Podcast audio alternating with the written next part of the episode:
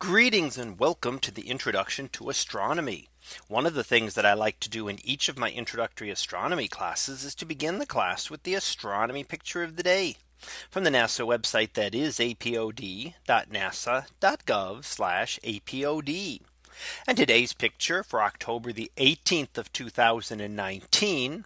Well, it is titled Interstellar Interloper 2I Borisov. So what do we see here?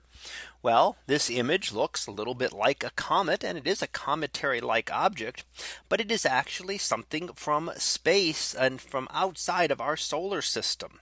And what we mean by that is that most objects that we look at are within our own solar system that that are planetary bodies, comets, asteroids, they all come from our solar system and formed with our sun about 5 billion years ago. This one is a little bit different in that it comes from outside of our solar system.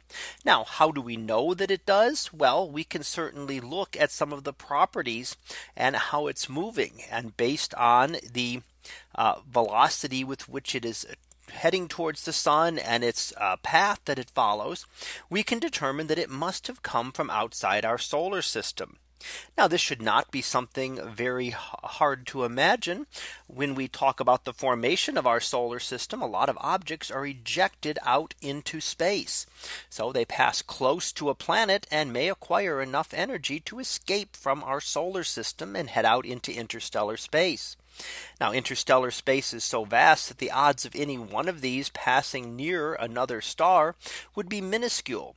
But of course there are billions upon billions of them from each solar system meaning there are so many out there that eventually one of them will come close. And in fact, we've had a couple of them come close.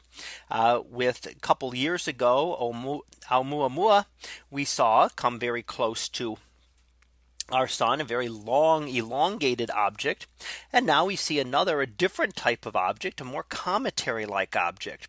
Oumuamua, although very elongated, looked more like an asteroid type object and had a, more solid structure to it. This one is behaving much like a comet. And even though it's out beyond the orbit of Mars now in, and approaching quickly, it is showing the signs that we would see here in this Hubble image of, of, a comet. And that is a nucleus towards the center, which we cannot see, which is probably only a few kilometers in size and then a halo around it.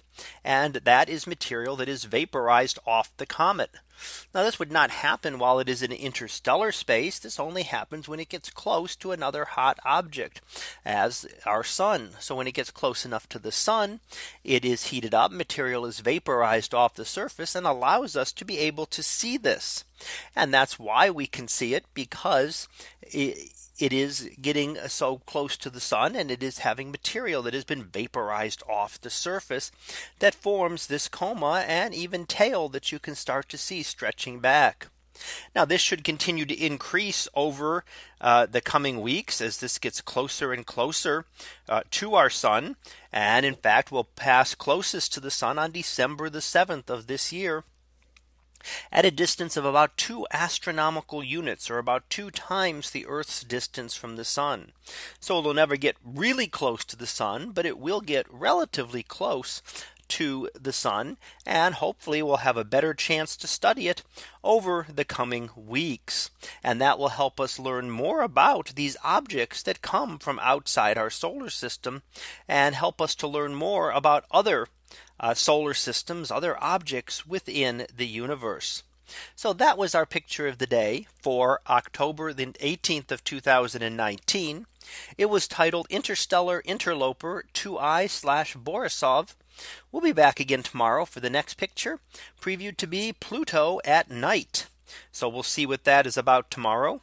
And until then, have a great day, everyone, and I will see you in class.